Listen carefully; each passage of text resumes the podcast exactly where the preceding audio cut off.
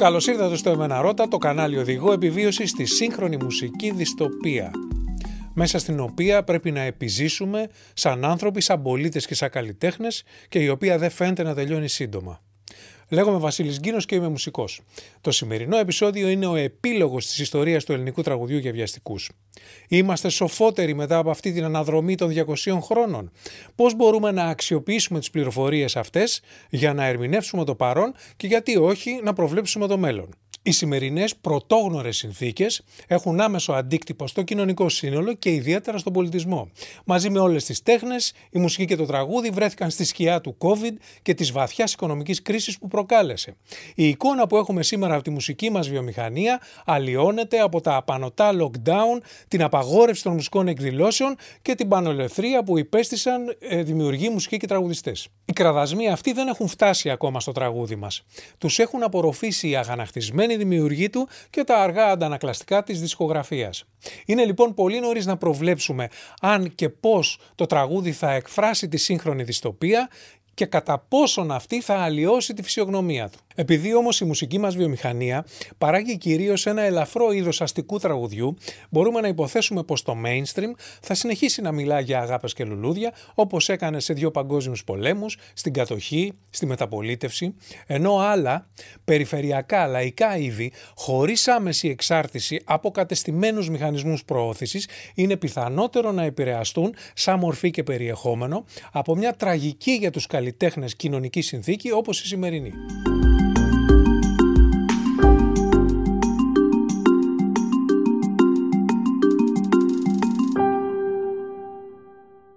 Στην Ελλάδα, σύμφωνα με τα στατιστικά της AFPI, το ραδιόφωνο παίζει 50% ελληνικό και 50% ξένο ρεπερτόριο. Το ξένο ρεπερτόριο είναι οι παγκόσμιες επιτυχίες του Billboard που πρακτορεύουν ελληνικές δισκογραφικές pop, R&B, λιγότερο rock ή EDM και ελάχιστη jazz, blues ή κλασική μουσική. Υπάρχουν ραδιόφωνα που μεταδίδουν εναλλακτικό ρεπερτόριο, αλλά δεν είναι αρκετά για να επηρεάσουν το ραδιοφωνικό τοπίο της χώρας.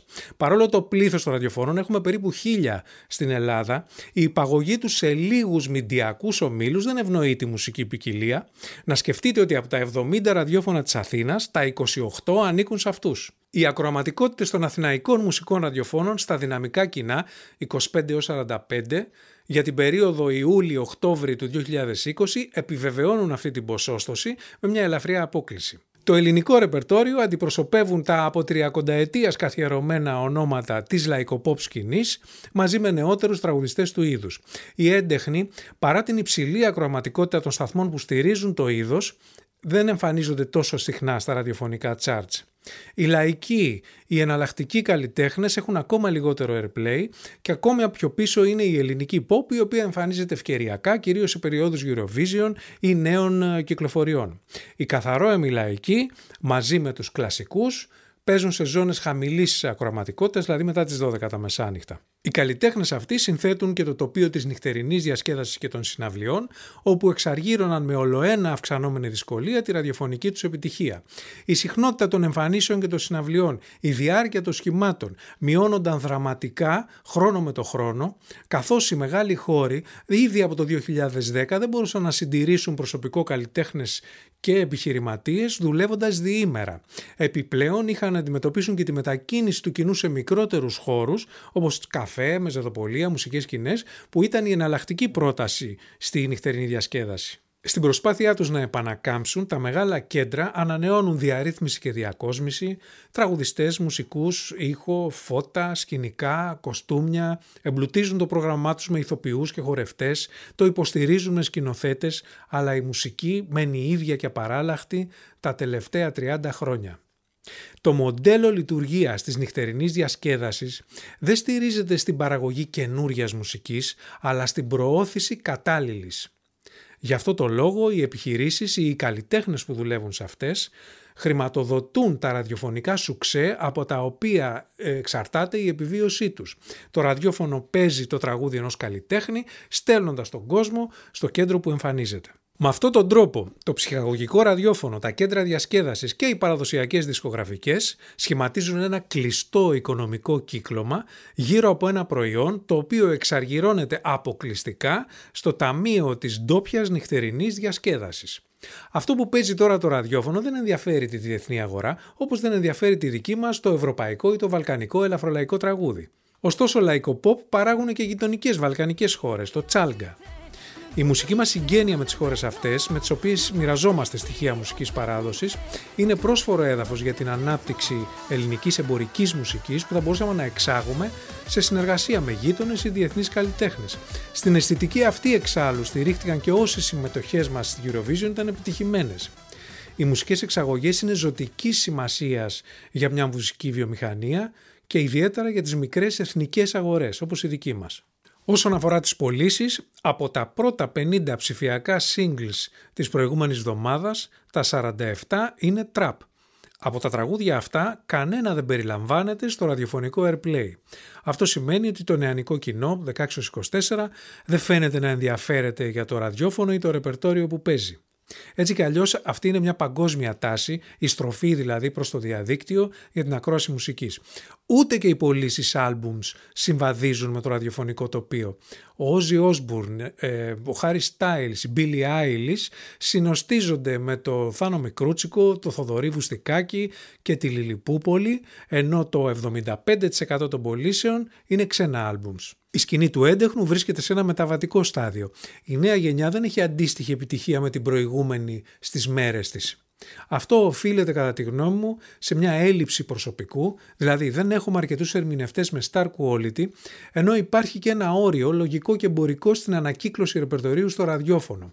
Έχουμε ακούσει και μίζερα τραγούδια, πολλοί ερμηνευτές και δημιουργοί έχουν υπερεκτιμηθεί, ενώ συχνά υπάρχει και ένας αδικαιολόγητος στόμφος. Αυτά τα σημάδια κούρασης απομακρύνουν ένα κοινό το οποίο στηρίζει μια μουσική σκηνή όταν έλκεται από την ενέργειά της. Το καθαρό αιμολαϊκό βρίσκει μικρό κοινωνικό έρισμα. Δεν μπορεί να κερδίσει νέα κοινά χωρίς τη βοήθεια που του αρνούνται η δισκογραφία και τα μέσα. Σαν αποτέλεσμα, νέοι λαϊκοί δημιουργοί δεν βρίσκουν οργανωμένο κύκλωμα προώθησης αντίστοιχο με αυτό που υπάρχει για το λαϊκό pop ή για το έντεχνο. Το γνήσιο λαϊκό τραγούδι είναι προϊόν συλλογικής δημιουργικότητας. Η νέα εργατική τάξη, σαν δημιουργός και καταναλωτής λαϊκού τραγουδιού, είναι τα μικρομεσαία αστικά στρώματα, όσα δηλαδή δεν έχουν την ισχύ του κεφαλαίου.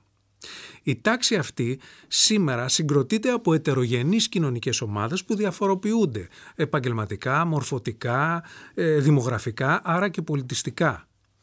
Συνέπεια του κατακαιρματισμού αυτού είναι πως η συλλογική δημιουργικότητα σαν παραγωγός λαϊκής κουλτούρας δεν μπορεί να παράγει ενιαία λαϊκή έκφραση όπως είναι ένα τραγούδι μαζικής αποδοχής, ειδικά με τη μορφή και το περιεχόμενο που αυτό είχε πριν από 70 χρόνια. Η δημιουργικότητα λοιπόν αυτή σήμερα εκδηλώνεται στα στενότερα πλαίσια της κοινωνικής ομάδας ως υποκουλτούρα. Το ελληνικό hip hop, το metal, η ηλεκτρονική μουσική, η jazz, τα blues συνυπάρχουν με το καθαρό αιμολαϊκό ε, ως μουσικά είδη λιγότερο ή περισσότερο δημοφιλή.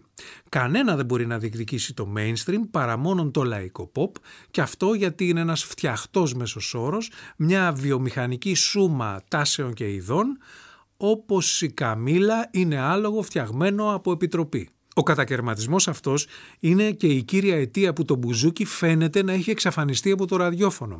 Στην πραγματικότητα αυτό που έχει εξαφανιστεί είναι το νέο ρεπερτόριο βασισμένο στο μπουζούκι. Υπάρχουν πάρα πολλοί σταθμοί εξειδικευμένοι οι οποίοι παίζουν λαϊκά τραγούδια του 50, 60, 70 και μετά όλη μέρα και οι υπόλοιποι από τις 12 τα μεσάνυχτα και μετά συνήθως έχουν και αυτοί λαϊκό ρεπερτόριο. Δεν θα αναστατώσουν τη λίστα αναπαραγωγής τους, το playlist, για να αντικαταστήσουν το αγριολούλουδο ή το σαλονικιό με ένα σύγχρονο λαϊκό τραγούδι ίδιας αισθητικής αλλά χωρίς διαχρονική αναγνώριση. Σκέφτηκα λοιπόν, είναι δυνατόν το μπουζούκι να αντιμετωπίζεται στις μέρες μας ως νοσταλγία, ως παρελθόν, ως μουσιακό είδος. Φυσικά και δεν γίνεται να αντιμετωπίζεται έτσι. Διότι το μπουζούκι είναι σύγχρονο, είναι κλασικό, είναι παγκόσμιο. Ας ανοίξουμε λοιπόν αυτή τη συζήτηση. Το μπουζούκι αποτελεί ένα πρόσφατο κομμάτι μιας σχετικά μακράς παράδοσης με την οποία κακώς ταυτίζεται. Για να διεκδικήσει πρώτο τραπέζι πίστα στη σύγχρονη δισκογραφία και στα ραδιόφωνα, πρέπει να αναθεωρήσει τον πρωταγωνιστικό του ρόλο σε ένα λαϊκό τραγούδι το οποίο εντωμεταξύ έχει αλλάξει ήχο, ακροατήριο και κοινωνική λειτουργία. Το μπουζούκι όλο και απομονώνεται, ίσως και σαν αποτέλεσμα του overdose των προηγούμενων δεκαετιών. Ωστόσο, όσο ταυτίζεται με μια παραδοσιακή φόρμα τραγουδοποιίας, είναι μουσιακό είδος και μόνο σαν αναβίωση μπορεί να ενδιαφέρει τη βιομηχανία.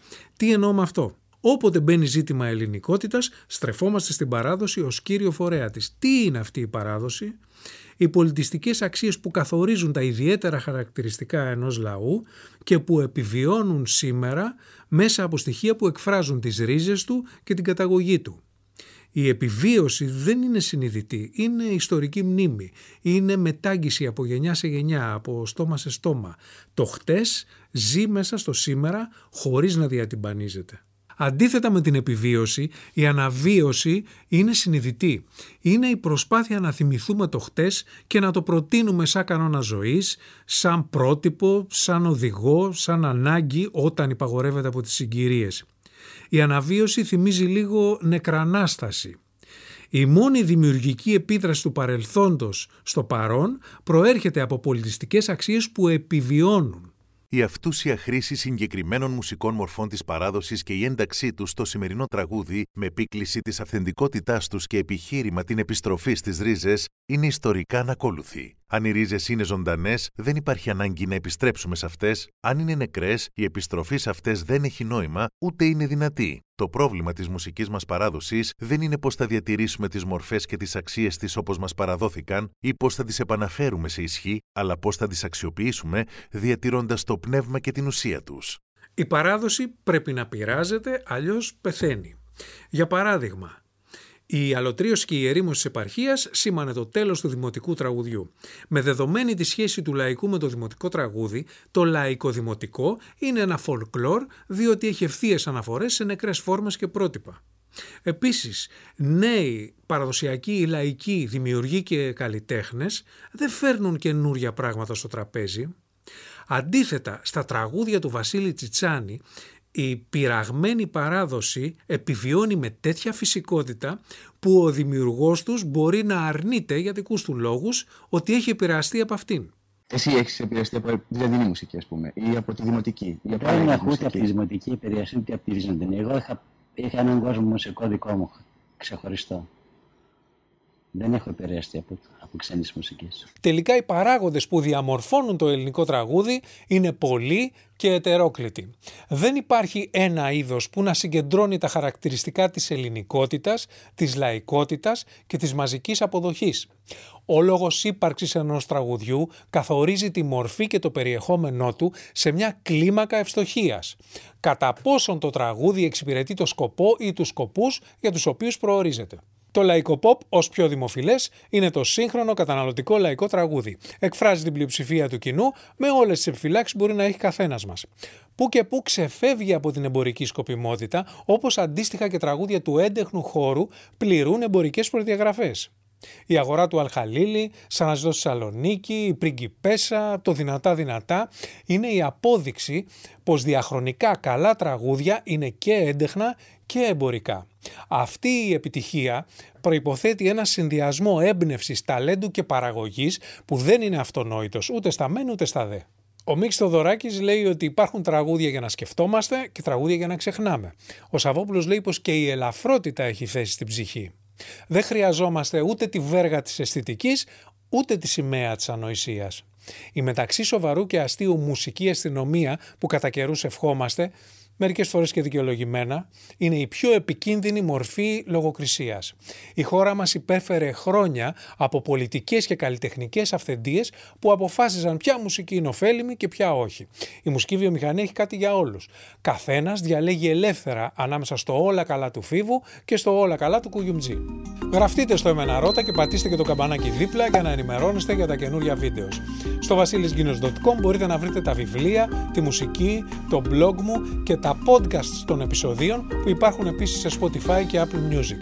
Μπορείτε ακόμα να κατεβάσετε σε PDF την ιστορία του ελληνικού τραγουδιού για βιαστικούς ενισχύοντας και το κανάλι. Να είστε υγιείς, δημιουργικοί και ενωμένοι. Καλή δύναμη!